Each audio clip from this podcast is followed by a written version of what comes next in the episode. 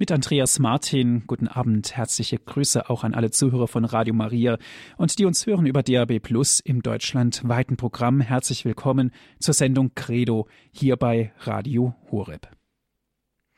Vom Geheimnis der Menschwerdung geht es heute. Es ist Adventzeit, eine Zeit der Vorbereitung auf das Weihnachtsfest. Wir sind in Erwartung, Jesus wird Mensch, Gott wird Mensch, aber worum geht es da eigentlich? Geht es uns um das Bewusstsein, sich ganz von dem verwandeln zu lassen, der unser Fleisch angenommen hat, oder geht es uns um ein profanes Warten auf ein Ereignis, das sich Weihnachten nennt? Aus unserem christlichen Verständnis heraus ist diese zugegeben etwas überspitzte Fragestellung natürlich einfach zu beantworten. Dennoch schauen wir mal auf die Hintergründe, die uns eigentlich als Christ auszeichnen, die uns als Christenmenschen ernennen und schauen wir auch darauf, was das Geheimnis der Menschwerdung bedeutet. Wir sprechen über dieses Thema mit Herrn Pfarrer Dr. Ulrich Lindel aus Weilheim. Von dort aus ist er uns jetzt auch telefonisch zugeschaltet. Herr Pfarrer Lindel, herzlich willkommen. Herr Martin, Ihnen und den zugeschalteten Hörerinnen und Hörern an den Radioapparaten herzliches Grüß Gott, guten Abend aus Weilheim. Ich freue mich, dass Sie sich die Zeit genommen haben, hier bei Radio Horeb wieder uns durch dieses Thema zu führen vom Geheimnis der Menschwerdung. Sie sind Pfarrer in der Vereingemeinschaft in Weilheim, haben zuvor Medizin studiert, dann das Theologiestudium auf sich genommen. Mensch sein, es geht um das Menschsein, Herr Pfarrer Dr. Lindel, vom Geheimnis der Menschwerdung. Was heißt eigentlich Menschwerden? Ich denke, die Frage, die möchte ich ganz gerne den Hörern zurückgeben.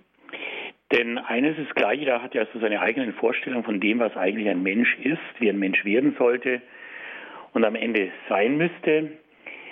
Da hat jeder so seine eigenen Vorstellungen, aber ich glaube, uns verbindet auch eine sehr weite Vorstellung von dem, was menschlich ist, was Menschsein heißt und was man dazu braucht, um wirklich menschlich zu werden. Ich habe am letzten Sonntag in den Predigten am Anfang die Frage gestellt äh, und dazu natürlich auch Zeit mitgegeben, wie würden Sie, und damit habe ich die Kirchgänge gemeint, wie würden Sie eigentlich den Menschen machen, wenn Sie den Menschen machen würden? Und ich habe ganz bewusst etwas Zeit vergehen lassen mit der Frage, wie würden Sie eigentlich den Menschen machen, wenn Sie den Menschen machen würden, weil die Antwort darauf gar nicht so einfach ist. Wie würden wir eigentlich den Menschen machen? Aber ich denke, dass es ganz gut ist, dass wir Menschen die Menschen nicht machen. Denn was käme dabei raus? Ich glaube, dass es wichtig ist, dass wir bei Adam und Eva anfangen und uns erinnern daran, dass ja Gott den Menschen gemacht hat, weil er ihn gewollt hat, weil er ihn bejaht hat. Und wenn wir dann überlegen, wie Gott den Menschen eigentlich gemacht hat, so am Anfang, wenn wir die ersten Seiten des Buches Genesis aufschlagen, ganz am Anfang vom Alten Testament, dann sehen wir zusammen mit Gott, dass alles, was er gemacht hat, sehr gut war. Ich denke, das ist etwas sehr, sehr Gutes für den Anfang, dass Gott den Menschen erdacht und gut gemacht hat. Und im Psalm 8 der mir auch sehr am Herzen liegt, wird in einer richtigen hymnischen Weise von dem Menschen gesprochen. Den Psalm möchte ich ganz einfach vortragen, weil er einfach wunderbar von der Größe und der Würde des Menschen spricht. Sehe ich den Himmel, lesen wir da im Psalm 8, das Werk deiner Finger, Mond und Sterne, die du befestigt. Was ist der Mensch, dass du an ihn denkst? Des Menschen Kind, dass du dich seiner annimmst. Du hast ihn nur wenig geringer gemacht als Gott, hast ihn mit Herrlichkeit und Ehre gekrönt. Also so hat Gott den Menschen gemacht. Auf der anderen Seite wissen wir alle, dass es ja bei dieser idealen Vorstellung Gottes vom Menschen nicht geblieben ist, denn Gott denkt und der Mensch lenkt, möchte ich an der Stelle sagen. Und wir wissen, was gekommen ist, weil der Mensch eben nicht so wollte, wie Gott eigentlich wollte. Wir wissen alle, dass seit diesem der Mensch will nicht so, wie Gott will, der Wurm drin ist. Und diesen Wurm, den spüren wir ja allen Ortens, auch in unserer menschlichen Natur, aber auch in unserer Welt, dass dieser Wurm drin ist. Und ich sage immer wieder, wo der Wurm drin ist, muss der Wurm raus. Ich denke, dass wir bei dem Gedanken an den Menschen zunächst mal an Gott denken und da den durchaus guten Gedanken Gottes aufgreifen dürfen, dass Gott den Menschen gut gedacht und gut gemacht hat und dass der Mensch dass Gott über den Menschen gut denkt. Ich glaube, das ist der Anfang unserer Überlegungen der Menschwerdung. Mhm. Herr Pfarrer Lindel, Sie haben gerade vorhin gesagt, der Gott wollte, dass der Mensch gut wird, aber der Mensch hat es oft auch anders gesehen. Ganz klar und platt gefragt, warum ist das so? Gott hat doch alle Macht und natürlich stellt sich dann auch die Frage, wieso hat er den Menschen nicht so geschaffen, dass es für ihn so gut ist? Ja, ganz einfach, es steht einfach der Mensch in seiner Freiheit vor Gott. Gott hat den Menschen frei geschaffen und das ist auch wichtig so, weil Gott natürlich in dieser Gott-Ebenbildlichkeit des Menschen seinem Geschöpf begegnen will. Und die Freiheit dieses von ihm geschaffenen Geschöpf Mensch ist ja ein Berufener. Gott hat den Menschen ins Leben gerufen und mit diesem Leben hat der Mensch auch eine Berufung in sich. Und diese Berufung ist von Gott nicht aufgezwungen, sondern in aller Freiheit gegeben. Und die Berufung des Menschen ist, dass er in und durch sein Leben in aller Freiheit Antwort gibt auf den Ruf, auf die Berufung Gottes. Und diese Freiheit, die der Mensch hat, die ja in ihrer höchsten Vollendung dann für die Liebe bestimmt ist, dass der Mensch in aller Freiheit Gott liebt aus ganzem Herzen, diese Freiheit kann natürlich auch missbraucht werden. Und das ist natürlich schon immer wieder die Gefahr, in der der Mensch ist, dass er die Freiheit missbraucht.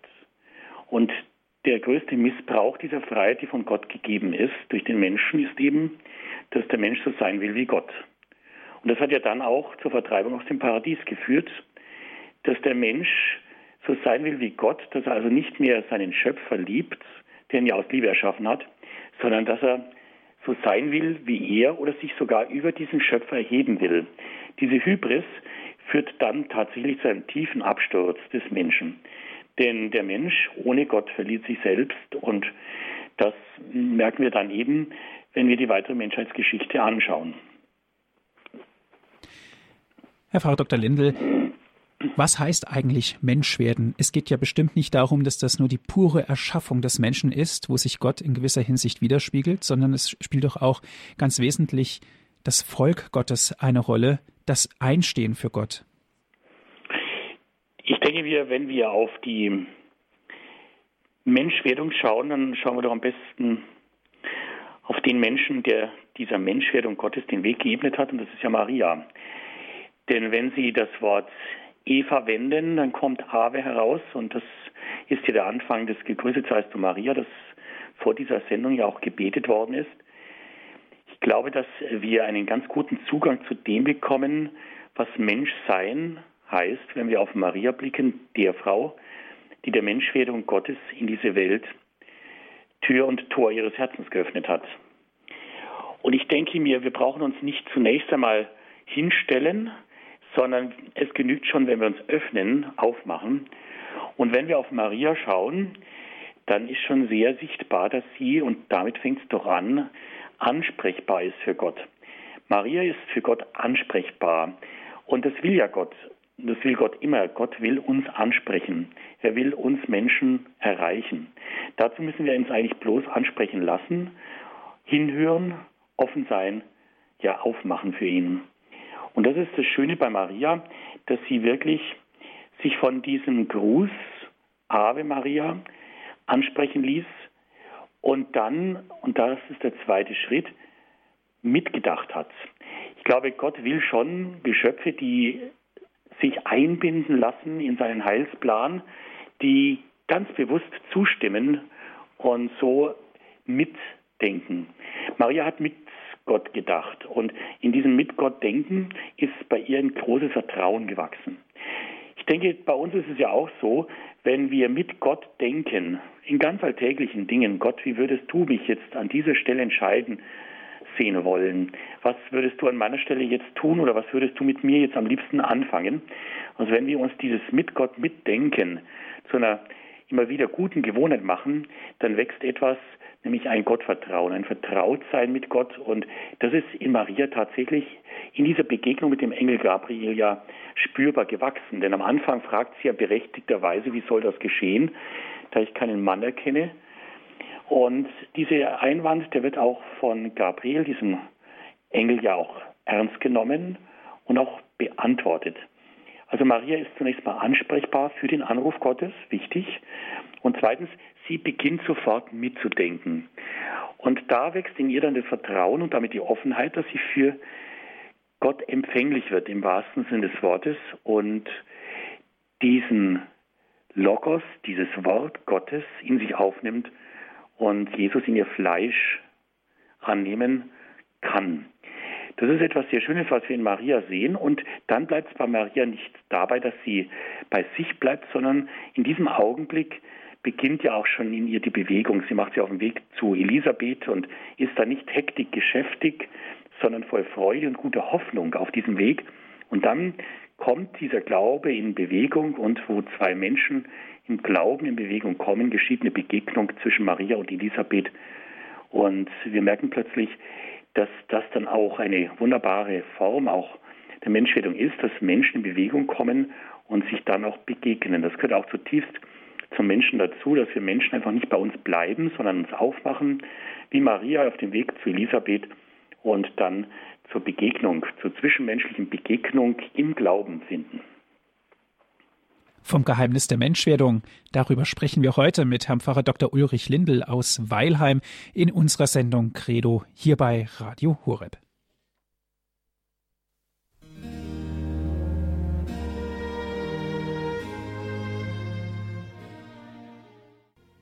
Sie hören die Sendung Credo hier bei Radio Horeb. Mein Name ist Andreas Martin. Ich freue mich, dass Sie jetzt wieder mit dabei sind. Vom Geheimnis der Menschwerdung sprechen wir mit Herrn Pfarrer Dr. Ulrich Lindel aus Weilheim. Vor der Musikpause ging es darum, was heißt es eigentlich Mensch werden? Was heißt es eigentlich auch menschlich zu sein? Herr Pfarrer Dr. Lindel, tauchen wir mal ab in eine ganz andere Perspektive und betrachten uns mal sozusagen von außen. Wie hätten wir denn den Weg zu den Menschen gemacht? Oder wären wir auch auf die Idee gekommen, an Gottes Stelle Mensch zu werden? Was meinen Sie? Das ist die große Frage und ich habe ja anfänglich auch die Frage gestellt, wie würden wir den Menschen machen, wenn wir den Menschen machen würden? Was hätten wir als Gott getan, wenn wir sehen, was aus dem Menschen geworden ist? Durch den Sündenfall der Mensch auf Abwägen, hätten wir den Menschen eigentlich wieder zurückgeholt? Und die Frage ist schon auch eine sehr spannende, die ich mir selber oft stelle. Wie würden wir uns als Gott dem Menschen präsentieren? Und ich denke, gerade wenn man heute schaut, welche Vorstellungen so in dieser Welt herumgeistern von Gott, dann wäre es vielleicht sogar ganz ratsam gewesen, wenn man sich etwas aus dieser Welt heraushält wenn man vielleicht so als kosmisches Prinzip über allem schwebt oder als undurchdringlich perfekte mathematische Formel, da wäre man als Gott völlig unangreifbar, aber man bliebe doch unglaublich weit weg und das Ganze wäre unglaublich kalt. Ein kosmisches Prinzip, eine mathematische Formel, mit der könnte man rechnen, aber mit dieser Formel könnte man nicht leben und die würde man auch kaum lieben. Auf der anderen Seite würden wir vielleicht eine Revolution ausrufen, vielleicht einen richtigen Paukenschlag setzen, der den Menschen wieder zum Einsehen bringt oder eine Machtdemonstration. Auf der anderen Seite werden wir merken, dass alle Revolutionen, die die Menschen gewaltsam angezettelt haben, ja keine Erlösung gebracht haben. Und wir werden auch sehen, dass im Alten Testament, so an der Schwelle zum Neuen Testament, ja schon auch der Messias in der Luft lag und viele Menschen haben sich in der Tat einen politischen Befreier gewünscht, der mal so richtig auf den Putz haut und der Besatzungsmacht den Römern das Fürchten lehrt, sodass sie das Land verlassen. Aber wir wissen ganz genau, dass all diese menschlichen Überlegungen bei Gott am Ende keine Rolle spielen. Und wieder einmal bewährt sich, dass die Wege Gottes eben nicht die Wege des Menschen und seine Gedanken himmelhoch über den Gedanken des Menschen erhoben sind. Denn letztendlich kommt Gott ganz anders an. Im Buch Jesaja beim Propheten, diese Stelle hören wir ja auch in der Adventzeit, kommt es ja schon ein bisschen angedeutet, aber auch sehr empfindsam daher. Die Jungfrau wird ein Kind gebären. Wir kennen diese Verheißung. Die Jungfrau wird ein Kind gebären, einen Sohn wird sie gebären und sie wird ihm den Namen Immanuel, Gott mit uns geben. Also Gott wird Mensch als Kind und dieses Kind hat in seinem Namen eine wunderbare Verheißung. Immanuel, Gott ist mit uns. Das klingt unglaublich sehnsuchtsvoll und auf der anderen Seite unglaublich liebevoll und das klingt unglaublich nach Nähe. Natürlich hat das Volk Israel im Alten Bund immer wieder auch einen Gott geglaubt, der mit ihm war, der es aus der Knechtschaft Israels befreit und bei aller Widerspenstigkeit durch die Wüste geführt hat. Das war ein Gott des Volkes, ein Bundesgott. Aber wenn ich so diesen Namen Immanuel auf mich wirken lasse, Gott mit uns, dann merke ich, dass Gott mit dieser Menschwerdung über das Volk hinaus will. Er will alle Menschen erreichen. Gott geht in der Menschwerdung seines Sohnes um den Menschen an sich. Und das spüren wir ja auch, wenn wir das Lukas-Evangelium aufschlagen. Da wird ja der Stammbaum Josefs zurückgeführt bis eben zu dem besagten Adam. Und ich merke plötzlich, dass diese Menschwerdung eine Heilung des ganzen Menschen von seiner Wurzel her will. Durch die Menschwerdung will Gott in Jesus Christus den ganzen Menschen, die ganze Menschheit, den Menschen an sich wieder heil machen. Und das erst bringt den Frieden wieder in die Welt. Denn das ist ja die Botschaft von Weihnachten, Friede auf Erden, den Menschen seiner Gnade. Letztendlich wird der Mensch nur den Frieden finden in sich und auch in dieser Welt, wenn er wieder in Frieden lebt mit Gott. Und das heißt nicht mehr von Gott getrennt oder im Widerspruch zu ihm oder widerspenstig, sondern als das, was er ist, als sein geliebtes Geschöpf und berufen zur schöpferischen Mitarbeit in der Welt. Mhm. Herr Pfarrer Lendl, Sie haben gesagt, Frieden in der Welt, das ist die Weihnachtsbotschaft schlechthin, natürlich. Aber stellen wir uns doch mal in die Zeit und damals Frieden in der Welt wie können wir dem ganz einfach Glauben schenken? Ich meine, äh, Jesus ist geboren worden in der Krippe, das ist völlig klar. Aber um Frieden in der Welt zu stiften, da muss ein anderes Gedankengut zunächst mal vorangeschickt werden. Wenn wirklich die Waffen schweigen in dieser Welt, dann wohl an Heiligabend. Wenn es eine Waffenruhe gibt und einen Frieden, dann zumindest in dieser Nacht. Und in Angesichts des Kindes in der Krippe gehen einfach die Menschen in die Knie, strecken die Waffen und halten inne. Ich glaube nicht, dass ein anderer Weg als der der Gewaltlosigkeit letztendlich zum Frieden führt. Mahatma Gandhi hat gesagt, es gibt, und das ist ja durchaus christliches Gedankengut, es gibt keinen Weg zum Frieden, sondern der Friede selbst ist der Weg. Nun wissen wir natürlich schon, dass diese Krippe und die Botschaft des Friedens in einer Zeit stand, die alles andere als friedlich war. Herodes der Große war König in Jerusalem und das war ja schon ein nicht nur sehr lange, sondern auch ein sehr gewaltbetont herrschender Monarch. Und wir wissen auch, dass diesem kleinen Kind ja dann auch gleich ans Leben gegangen wird. Man will ihn das Leben nehmen. Das heißt, diese Menschwerdung Gottes kommt in eine überaus äh, verwundbare politische Situation hinein. Und das zeigt deutlich, dass der Friede natürlich immer in Gefahr ist. Aber Friede schafft man nur durch Frieden. Das ist schon die Botschaft von Weihnachten und nicht mit Mitteln der Gewalt. Denn letztendlich haben die Menschen zur Zeit der Menschwerdung Jesu ja durchaus auch eine politische Vorstellung vom Messias gehabt. Ja, selbst im Jüngerkreis Jesu waren ja einige Zeloten und Eiferer drinnen, die schon auch davon ausgegangen sind, dass der Friede im heiligen Land letztendlich am besten durch Mittel der Gewalt und durch politische Gewalt geschaffen werden könnte. Nicht so Jesus. Er bringt diese Friedensbotschaft auf die Welt und er hält diese Friedensbotschaft durch bis ans Kreuz. Und letztendlich hat er damit ja Recht behalten. Der christliche Glaube ist zutiefst eine Botschaft, die dem Frieden das Wort redet. Und das ist auch unsere Verpflichtung. Auf der anderen Seite haben Sie natürlich schon recht, dass äh, die Menschen zur Zeit die ersten wenigen Jahrhunderte christlichen Glauben deswegen nicht so folgen konnten, weil sie natürlich dieser Menschwerdung fremd gegenüberstanden. Man hat sich natürlich schon gefragt, wie sich eigentlich Gott, der doch nur groß gedacht werden kann, so klein und verwundbar macht und sich dann verletzlich in eine Futtergrippe hineinlegen lässt. Das ist im Grunde genommen hochriskant für Gott und zeigt nach außen hin eigentlich eine unglaubliche verwundbare Schwäche.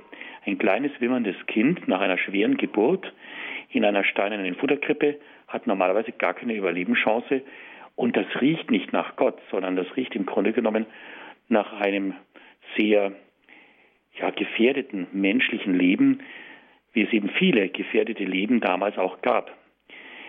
Und dann darf man nicht eines vergessen, dass dieser Gott aus seiner Unsichtbarkeit kommt und sichtbar wird. Im Philipper-Hymnus heißt es ja groß, Jesus Christus hielt nicht daran fest, wie Gott zu sein, sondern er entäußerte sich und wurde wie ein Sklave und den Menschen gleich. Sowas darf doch Gott eigentlich nicht tun, wenn er Gott bleiben will, dass er sich zum Sklaven macht und dem Menschen gleich wird. Das haben die Philosophen nicht verstanden, weil die Philosophen nicht das Sichtbare, das Materielle gesucht haben, sondern das Unsichtbare gesucht haben und das Immaterielle. Das Eigentliche war nicht das, was wir gesehen haben, die sichtbare Welt, sondern das Eigentliche ist das, was man nicht sieht, die Ideen, die hinter den sichtbaren Dingen stehen. Und wenn dann die Götter doch einmal den Weg auf die Erde gefunden haben, dann, das war so antiker Glaube, Götterglaube, der in sich aber auch schon wenig tragfähig war, dann um den, mit den Menschen zu spielen. Sie merken plötzlich, was da für ein Geschehen ist, dass ein Gott eben nicht zum Spaßmensch wird und vor allem, dass er die so unsichtbare Welt verlässt und sichtbar wird. Das war bei vielen Menschen einfach völlig unvorstellbar. Und selbst im christlichen Kreis hat sich dann die ein oder andere Irrlehre immer wieder herausgebildet, die diese Menschwerdung in ihrer Radikalität auch in Frage stellen wollten. Es gibt zum Beispiel die Bewegung des Doketismus von Docke in Scheinen. Da war die Vorstellung, dass dieser Gott in Jesus Christus nur zum Scheinmensch geworden ist, einen Scheinleib angenommen hat und nur zum Schein gelitten hat.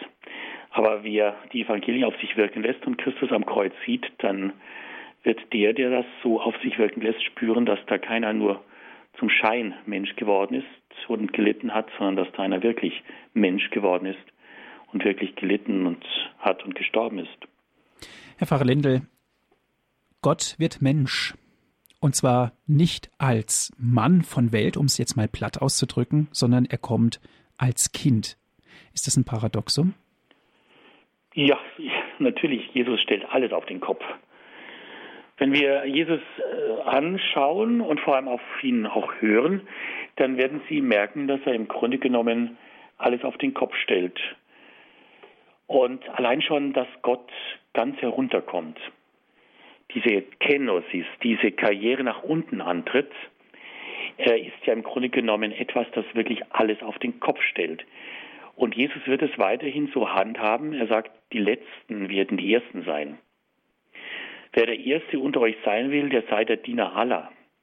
Und dann dient er auch noch, und zwar wäscht Jüngern die Füße. Er, der Meister, kniet sich hin und tut den Sklavendienst, der wirklich dem allerletzten Sklaven im Haus vorbehalten war.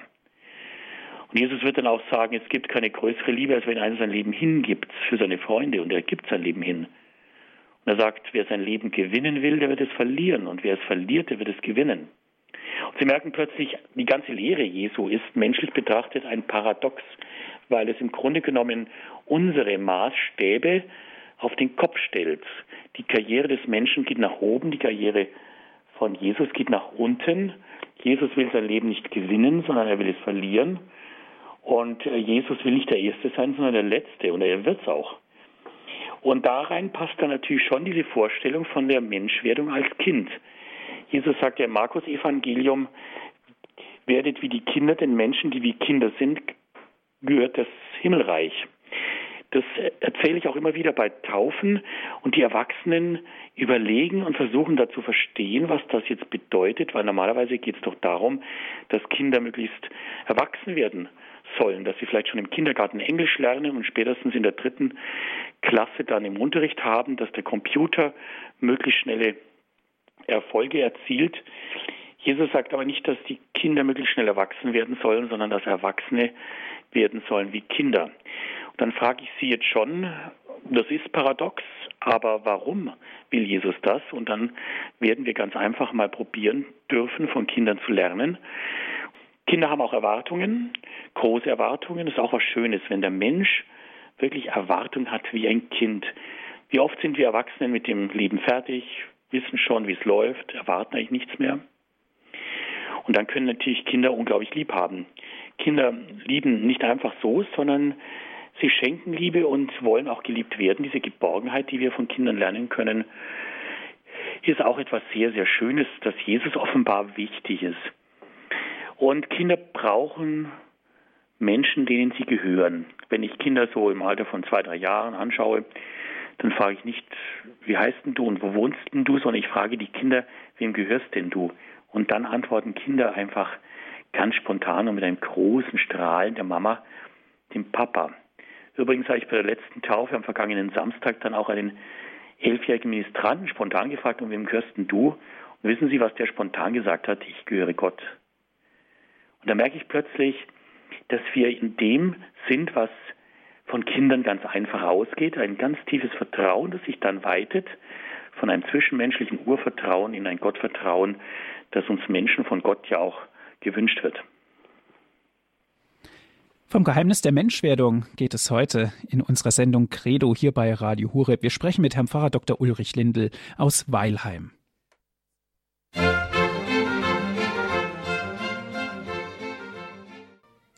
Vom Geheimnis der Menschwerdung sprechen wir heute mit Herrn Pfarrer Dr. Ulrich Lindel aus Weilheim in unserer Sendung Credo hier bei Radio Horeb. Herr Pfarrer Dr. Lindel, wir sind ja jetzt in der Adventzeit, in der Zeit der Vorbereitung. Christus wird Mensch, Gott wird Mensch, Jesus wird Mensch, er wird Fleisch und Blut. Warum? Warum wird Gott Mensch? Ja, ich denke, die, die ganz einfache Antwort ist, weil er mit dem Menschen äh, auf Tuchfühlung gehen will. Gott will sich in den Menschen hineinfühlen und dazu will er uns auch signalisieren, Mensch, ich bin selber Mensch geworden, ich stecke in deiner Haut und ich kann mit dir mitfühlen, ich kann mit dir mitgehen, ich weiß, wie es dir geht. Dieses innere Näheverhältnis ist, denke ich, äh, schon ein wesentlicher Grund. Wir dürfen ja nicht das Geheimnis der Menschwerdung tottreten, weil letztendlich ist es das Geheimnis Gottes, ein göttliches Geheimnis der Menschwerdung. Wir Menschen wären, und davon bin ich überzeugt, nie auf die Idee gekommen. Aber Gott ist, weil er Gott ist, auf diese göttliche Idee gekommen. Und insofern werden wir dieses Geheimnis auch mal stehen lassen dürfen. Aber wenn ich mich so reinfühle, kann ich mir nur vorstellen, dass Gott einfach den Menschen von innen heraus verstehen und von innen heraus dann auch erlösen wollte. Nicht von oben herab, kein Paukenschlag, keine Prozedur, die den Menschen dann einmal so äh, durch die Mangel nimmt. Nein, Gott lebt und liebt den Menschen in sich und aus sich heraus. Und damit sind wir ja bei dem Wort Advent auch angekommen. Advent heißt ja Ankunft.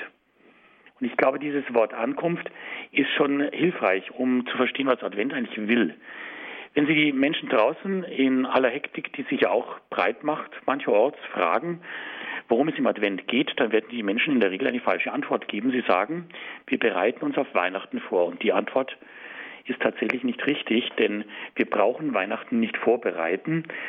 Weihnachten ist, und danach bemessen wir sogar unsere Zeit, vor 2013 und einigen Jahren mehr schon geschehen. Wir leben über 2013 Jahre nach Christi Geburt.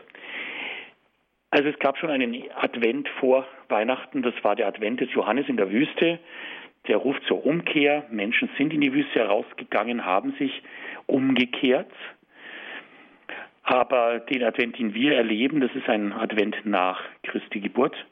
Und dieser Advent kann ja nur bedeuten, dass Jesus, der ganz klein in die Welt gekommen als Kind, hineinwachsen will in unser Leben. Jesus will wachsen in unser Leben. Und das ist die ganze Aufgabe des Adventes, dass wir einfach schauen, inwieweit ist bei mir Jesus schon angekommen. Ich bin doch getauft, ich heiße Christ, ich bin Christ, Jesus lebt in mir. Wie groß ist er eigentlich schon geworden? Inwieweit darf Jesus bei mir mitdenken? Inwieweit kann er bei mir das Handeln mitbestimmen? Hat Jesus eigentlich ein Mitbestimmungsrecht in meinem Leben?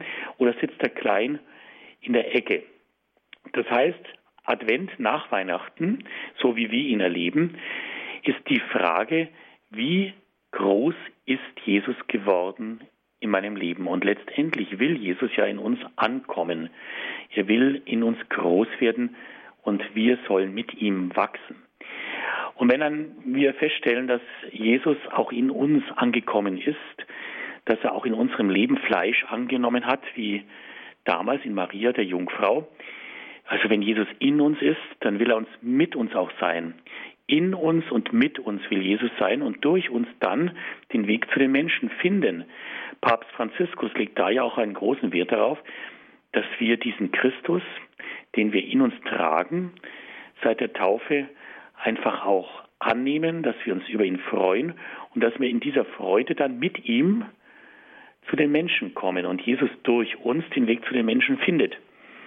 Ich glaube, darum geht es bei uns im Advent. Und deswegen ist der Advent schon auch eine bewegte Zeit, die uns aber nicht den Wahren hinterherlaufen sehen will, sondern die uns eigentlich, wie Maria zu Elisabeth, uns heute mit Jesus auf den Weg schickt zu Menschen, die auf Jesus warten.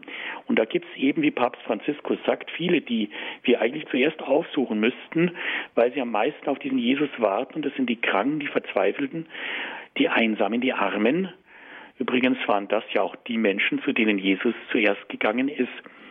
Und wenn wir das vielleicht für den Advent, die restlichen Tage uns noch vornehmen, dass wir vielleicht einen Menschen suchen, der sich, weil er einsam oder krank ist, über unseren Besuch freut, dann tragen wir Jesus dorthin. Herr Pfarrer Lendl, ist das der Schlüssel zu einem geglückten Leben, genau auf diese Dinge zu achten? Ja, ich frage die Hörer, was für sie ein geglücktes Leben ist und ein geglücktes Leben ist kein Leben, das nur auf sich schaut. Ein Mensch, der nur auf sich schaut, der alles für sich behält, der alles an sich zieht und an sich klammert, dieser Mensch scheint mir nicht glücklich zu sein, sondern eigentlich arm. Ich glaube, dass geglücktes Leben ein beziehungsreiches Leben ist.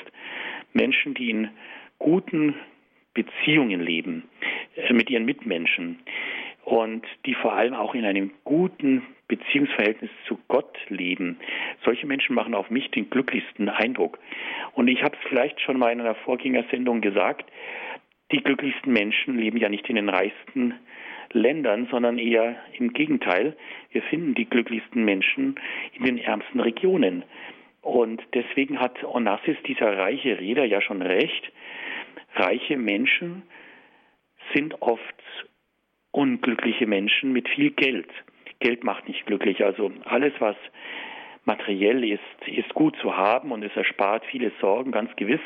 Aber das wahre Glück ist nicht zu äh, kaufen. Das wahre Glück kann man nicht mit allem Geld der Welt sich beschaffen, sondern es muss gefunden werden. Und das wahre Glück findet der Mensch dort, wo er bereit ist, auch von sich zu geben. Wieder sind wir bei Jesus, der ja gesagt hat, dass wir uns ja verschenken sollen. In einem der neutestamentlichen Briefe steht darum auch drin, dass Geben seliger denn Nehmen ist. Und ich denke, die Menschen sind dann wirklich auch reich und dann auch glücklich, die es verstanden haben, in ihrem Leben zu geben. Und da meine ich auch nicht nur Geld, sondern vor allem auch Liebe, Aufmerksamkeit, Zuwendung, Fürsorge, das, was Menschen ganz einfach brauchen. Mhm. Herr Frau Dr. Dendel, das, ich meine, es geht jetzt darum, und das könnten wir ja eigentlich auch lernen oder erlernen, das Geben, das Gutsein und, und nicht auf sich schauen und so weiter. Aber ein wesentlichen Punkt, was eigentlich den Menschen auch ausmacht, ist das Leid. Es gibt Stunden, in denen es überhaupt nicht gut geht. Es gibt Stunden, an denen auch jede Perspektive verloren geht aber dann mit Gott in Verbindung zu sein und dass das zu unserem Leben, zu unserem göttlichen Leben in Anführungszeichen dazugehört, das zu verstehen, das ist eine Schwierigkeit. Das Leid gehört zum Leben und es gibt viele Menschen, dazu werden wir uns vielleicht auch selber zählen, die Erfahrung, dass der Weg zum Glück eben nicht am Leid vorbeiführt, sondern oftmals durch das Leid hindurch. Damit wird das Leid nicht klein geredet. Es gibt das Leid und es gibt Menschen, die schwer leiden. Aber gerade in diesen Zeiten kann Leben wachsen. Und ich denke, dass der Wachstumsprozess in Richtung glückliches Leben in die Tiefe geht. Menschen, die in ihrem Leben schon vieles durchgemacht haben, auch Schweres durchgemacht und bestanden haben, solche Menschen machen auf mich einen tieferen und dann auch einen glücklicheren Eindruck als Menschen, die immer nur an der Oberfläche geschwommen sind, denen es immer gut gegangen ist, die eigentlich noch nie Notwendigkeit sahen, sich in das Leben hineinzuknien. Man kann das auf den Lebensverlauf äh, des Einzelnen beziehen, aber auch dann auf das Miteinander von Menschen.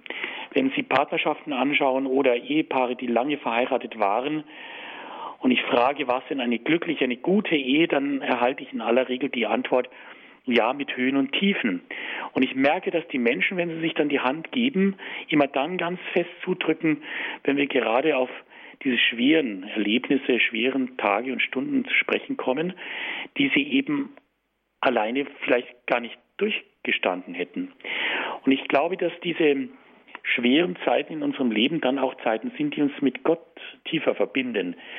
Wenn wir Kraft spüren, weil wir aus eigener Schwäche es eben nicht schaffen und uns Kraft zuwächst von Gott, wenn wir Angst verlieren, weil wir in einem Gebet Vertrauen schöpfen, wenn wir im Blick auf das Kreuz und den Gekreuzigten einen entdecken, der vor uns und auch für uns gelitten hat, einer, der weiß, wie es mir geht, dann sind das Einstellungen, die in Leitsituationen den Glauben vertiefen und so einen Beitrag zu einem am Ende geglückten Leben bilden. Denn letztendlich dürfen wir Glück nie verwechseln mit Spaß. Wir leben in einer Spaßgesellschaft, aber die macht ja nicht unbedingt den allerglücklichsten Eindruck. Also Spaß ist etwas, was sich an der Oberfläche schnell verflüchtigt.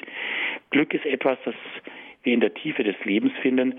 Und in die Tiefe des Lebens führt uns oftmals eben auch Leidvolles, was das Leben dann aber doch in die Tiefe bringt, reifen, wachsen und am Ende auch gelingen und glücken lässt. Menschen, die Leid erfahren, sind das glücklichere Menschen? Im Leid nicht unbedingt. Leid ist Leid. Und Jesus hat auch gelitten. Und Jesus war im Ölberg natürlich nicht glücklich. Aber er war ganz nah bei seinem Vater. Es war eine tiefe Vertrauenssituation. Er hat im Grunde genommen all seine Sorgen, auch sein Blut, das er geschwitzt hat, seine Angst, seine Not auf seinen Vater geworfen. Und das ist schon sehr, sehr gut zu sehen. Und da merken wir, dass die Menschwerdung wirklich nicht nur zum Schein gewesen ist, sondern dass Jesus wirklich Mensch war, einer von uns, dass er in diesem sich ganz auf Gott werfen aufgefangen wurde und da die Kraft gefunden hat, zu diesem Kelch, der eben nicht an ihm vorübergehen sollte, Ja zu sagen. Und auch der Psalm 22, den Jesus dann am Kreuz betet, mein Gott, mein Gott, warum hast du mich verlassen? den betet er ja bis zum Schluss und dieser Psalm 22 endet ja nicht in Verzweiflung, sondern in einem abgrundtiefen Gottvertrauen, denn der Herr hat das Werk getan. Und insofern würde ich an Ihrer auf Ihre Frage antworten, dass der Mensch im Leid auch verzweifeln kann. Umso mehr wichtig ist es, dass wir uns immer wieder auch an Gott festhalten, festmachen. Und wo uns das gelingt, werden wir spüren, dass Gott da ist, dass eben Jesus Christus auch da ist und dass das Wort Immanuel, Gott ist mit uns, keine fromme Worthülse ist, sondern die Erfahrung von vielen Menschen, die mit diesem Immanuel, diesem Gott mit uns, mit Jesus Christus, auch Schweres, auch Leidvolles haben durchstehen können. Menschen, die im Leiden stehen, bleiben wir noch einen Moment dabei. Wie erfahren Sie, dass Gott in der Nähe ist? Ich denke mir mal, dass das Gebet eine ganz tiefe, wichtige Brücke ist ich selbst habe ja auch schon zwei Krebserkrankungen hinter mir und ich habe die Psalmen erst so richtig beten lernen können, als ich äh, selber schwer krank war. Denn ich glaube, dass viele Erfahrungen wir Menschen eben nicht theoretisch äh, uns anlesen können, sondern dass es bestimmte Erfahrungen im Leben gibt, die wir durchleben und durchleiden müssen.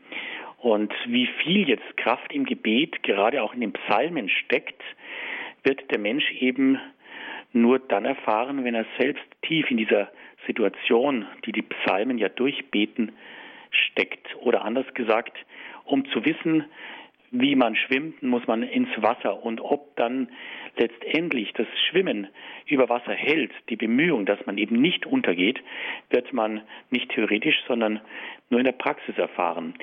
Also ich glaube, dass wir dieses Angebot, in Gott unser Leben festmachen zu dürfen, auf seine Tragfähigkeit überprüfen, indem wir es ganz einfach probieren.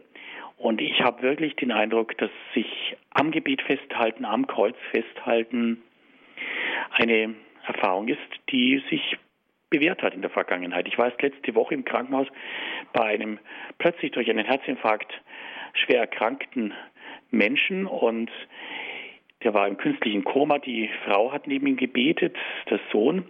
Ich habe dann immer wieder so ein kleines Handkreuz äh, dabei und das habe ich ihm in die Hand gegeben. Und die Frau hat nochmal diese Hand ganz fest zugedrückt, dass er sich, und das hat sie ihm gesagt, fest am Kreuz festhalten soll. Er selbst war noch im künstlichen Koma.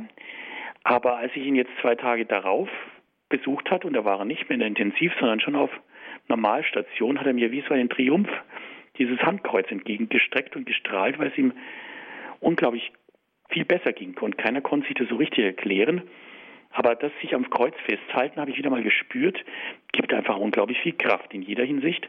Und diese Erfahrung, die dürfen wir machen. Und wenn wir sie gemacht haben, erzählen wir sie weiter. Unbedingt. Und das sind auch Erfahrungen, die wir ganz konkret machen mit Gott. Jesus hineinwachsen lassen in unser Leben ist ja auch eine Möglichkeit, durch diese Erfahrung heraus Jesus anzuschauen. Ja, auf alle Fälle, dies ähm, ist eben wichtig im Blick auf den äh, Ölgarten, wo Jesus ja wirklich seine engsten, vertrauten Jünger mitnimmt. Und er hat ja im Blick auf den Menschen etwas anderes erfahren, er hat ja feststellen müssen, dass sie immer wieder eingeschlafen sind. Aber Jesus ist nicht eingeschlafen, sondern Jesus hat die ganze Kraft genommen und ist den Weg gegangen. Und ich glaube einfach, dass dieser Jesus in den schweren Situationen unseres Leids eben nicht schläft und auch nicht wegschaut, sondern mitgeht und mitleidet. Für mich ist deswegen auch dieser christliche Glaube, die Menschwerdung so wichtig, weil ich eben an einen Gott glaube, der ganz und gar solidarisch ist. Und ich möchte einfach an einen Gott glauben dürfen, und das darf ich, der mir einfach auch in die Augen schaut. Und wir sehen ja in Jesus Christus Gott als Mensch geworden auf Augenhöhe. Und dieser auf Augenhöhe befindliche Gott, der uns ja in die Augen schaut, um uns wirklich auch in die Seele blicken zu können, ist ja dann noch einmal eine Stufe tiefer gegangen und hat sich wirklich wie kein anderer hineingekniet. Den Kranken, den Aussätzigen, den Sündern hat er sich noch einmal so genähert, dass er ihnen unter die Arme greifen konnte. Und wenn wir diese ganzen Einblicke in das Leben Jesu anschauen, dann merken wir halt schon, dass ein, ein solcher Gott auf Augenhöhe, der uns unter die Arme greift, auch wirklich aufhelfen kann. Denn ein Gott, der auf hohem Thron sitzt, den wir vielleicht ehrfürchtig verehren, der bliebe uns doch irgendwie fern. Aber ein Gott, der auf Augenhöhe ist, der Mensch wird wie wir und für uns und mit uns lebt, mit uns leidet und denen, die besonders gelitten haben, versucht ein Arzt zu sein, denn schließlich brauchen nicht die Gesunden den Arzt, sondern die Kranken, der gekommen ist, zu heilen, was verwundet ist. Und solcher Gott, der kann uns dann auch wirklich ja, Trost geben in schweren Situationen und dass wir einfach ein Verhältnis zu Jesus aufbauen, jetzt auch in gesunden Tagen, auch in der Jugend schon und mittendrin im Leben, das uns dann auch in schweren Stunden trägt und hält und eben nicht verlässt. Das ist schon auch unsere Aufgabe. Das heißt also, dass wir auch in Zeiten, wo es uns gut geht, diese Beziehung zu Jesus pflegen, weil wir ihn alle ganz bestimmt brauchen. Und das nicht nur in schweren Zeiten, sondern eben auch in guten. Sie hören die Sendung Credo hier bei Radio Horeb. Vom Geheimnis der Menschwerdung. Das ist unser Thema. Sprechen wir mit Herrn Pfarrer Dr. Ulrich Lindel aus Weilheim. Gerne dürfen Sie jetzt auch mitsprechen und anrufen, Ihre Gedanken auch uns sagen.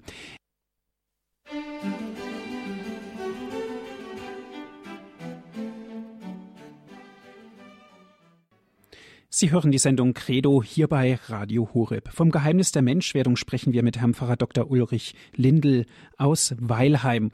Und gerne dürfen Sie auch mitsprechen und anrufen, Ihre Gedanken mit einbringen in unsere Sendung. Herr Pfarrer Dr. Lindel, eine erste Dame hat bei mir angerufen, Frau Schreiner aus dem Westerwald. Sie kann leider nicht in der Leitung bleiben, aber hat mir Folgendes mit auf den Weg gegeben, um dies auch hier anzusprechen. Und zwar, sie hat konvertiert und ist katholisch geworden und was sie hält, ist eigentlich nur ein Satz aus dem Vater Unser, denn dein Reich komme. Das ist ein sehr schöner Gedanke, der auch zutiefst adventlich ist. Auf das Thema sind wir eigentlich noch gar nicht eingegangen, darum bin ich sehr dankbar, dass dieser Gedanke jetzt noch äh, in die Sendung einfließt. Denn letztendlich ist ja unser Advent ein wunderbarer Ausblick, denn Advent heißt Ankunft. Ich habe ja gesagt, das Wichtige ist, dass Gott in Jesus Christus auch ankommen will in jedem von uns, er hineinwachsen will in unser Leben. Aber die ganz große Ankunft ist ja dann doch gegeben, wenn wir bei Gott ankommen mit unserem ganzen Leben. Ich habe heute auch wieder eine Beerdigung gehabt, morgen auch wieder und immer wieder in der Adventzeit wird mir deutlich bewusst, dass ja eigentlich unsere ganze Leb Lebenszeit, unsere ganze Lebensspanne eine Adventzeit ist. Denn letztendlich kommt es ja darauf an, dass wir am Ende mit unserem Leben ganz ankommen wollen und dürfen bei Gott. Das ist der große Advent. Und der Advent bedeutet dann auch, dass eben dieser Jesus Christus im Kommen ist, dass er uns entgegenkommt. Und darum hat ja auch die frühe Kirche sehnsuchtsvoll eben um das Kommen des Herrn gebetet. Maranatha, Herr, komm und zögere nicht, komm bald. Wir können dich nicht mehr erwarten. Und diese Erwartungshaltung, dieses sehnsuchtsvolle Rufen um das Kommen des Herrn, dieser adventliche Ruf, der darf uns nicht abhanden kommen, denn letztendlich will Gott spüren, dass wir auf seine Wiederkunft in Jesus Christus warten, dass wir ihn ersehnen, dass wir ihn sehen wollen, diesen Gott, so wie er wirklich ist. Denn noch hat er kein Auge gesehen und kein Ohr gehört und ist in keines Menschenherz gedrungen, was Gott denen bereiten will, die ihn lieben. Diese Sehnsucht nach dieser vollkommenen Liebe sollte unsere Sehnsucht beflügeln und auch wirklich rufen, Herr, komm und zögere nicht, komm bald. Diese Bitte ist im Vater unser drin, dein Reich komme. Und wir merken natürlich schon, dass dieses Reich Gottes mitten unter uns schon da ist, anfangshaft. Natürlich noch nicht so, dass wir es überall spüren, aber dort, wo ein Friedensreich ist, dort, wo Gerechtigkeit ist, dort, wo Liebe herrscht, ist das Reich Gottes schon in gewisser Weise angekommen bei uns. Und dort, wo eben Streit ist, wo Hass herrscht, wo Eigennutz spürbar wird, dort fehlt dieses Reich Gottes noch und dort muss es noch mehr kommen. Aber prinzipiell ist für mich diese Bitte, dein Reich komme, eine sehr wichtige. Da dürfen wir nicht drüber weggehen, sondern sie uns wirklich zu eigen machen, gerade im Advent. Eine sehr schöne Aussicht auf das Kommen des Reiches Gottes, die Wiederkunft Christi am Ende der Zeit. Es gibt einen ganz berühmten Liederdichter, der auch viele Lieder im Gotteslob verfasst hat, Paul Gerhardt. Ja. Und er hat auch die Frage gestellt in einem Lied, wie soll ich dich empfangen? Wie können wir denn Christus empfangen? Wie können wir uns denn vorbereiten? Ich glaube schon, dass die Sehnsucht nach ihm äh, die beste Vorbereitung ist. Also wo wir wirklich sehnsüchtig sind nach diesem Jesus Christus, wo wir Ausschau halten, dort ist er, glaube ich, auch keiner, der zögert zu kommen. Denn diese Sehnsucht ist etwas, das die Menschen ausstreckt. Das sollten wir gerade im Advent schon auch spüren. Manchmal sind ja Leute geneigt, sich im Advent gemütlich zu machen, sich einzurollen. Aber eigentlich ist der Advent eine nüchterne Zeit der Ausschau, wann denn der Herr kommt. Und das ist, denke ich, eine ganz wichtige Einstellung. Ich verschicke gerade Weihnachtskarten, von denen ich einige, sogar ganz viele, auch mit persönlichen Worten versehen darf. Und in diesem Jahr habe ich ein wunderbares Wort von Nelly Sachs ausgesucht, das sich dieser Weihnachtskarte auch eindrucken ließ. Und gerade weil Sie davon sprechen, wie können wir uns eigentlich aufmachen für Gott, ist die Sehnsucht hier auch schön aufgegriffen. Und letztendlich ist es das Allerwichtigste, dass nicht wir aufmachen für Gott, sondern dass Gott aufmacht für uns. Und das hat er getan. O Heiland reißt die Himmel auf. Der Himmel steht uns ja offen. Aber nun zu diesen Worten von Nelly Sachs. Sie sagt, alles beginnt mit der Sehnsucht. Immer ist im Herzen Raum für mehr, für Schöneres, für Größeres. Das ist des Menschen Größe und Not. Sehnsucht nach Stille, nach Freundschaft und Liebe und wo Sehnsucht sich erfüllt, dort bricht sie noch stärker auf. Fing nicht auch deine Menschwerdung Gott mit dieser Sehnsucht nach dem Menschen an? So lass nun unsere Sehnsucht damit anfangen, dich zu suchen und lass sie damit enden, dich gefunden zu haben. Diese Worte von Nelly Sachs, die mir sehr, sehr gut gefallen, sprechen mich sehr an. Und ich glaube schon, dass diese Sehnsucht der Schlüssel ist für die Suche nach Gott und zugleich auch der Öffner für die Tür, wo wir dann auch Gott finden. Können wir Gott hier auf der Erde finden? Ja, in der nächsten Liebe ist der einfachste Weg gegeben. was ihr dem geringsten meiner Brüder getan habt, das habt ihr mir getan. Also das ist eine Ansage nicht von mir, sondern von Jesus Christus. Das heißt, praktizierte Nächstenliebe ist ein praktizierter Gottesdienst und die Möglichkeit der Begegnung. Denken Sie an den heiligen Martin. Wer ist ihm in der Nacht nach dem Teilen des Mantels erschienen?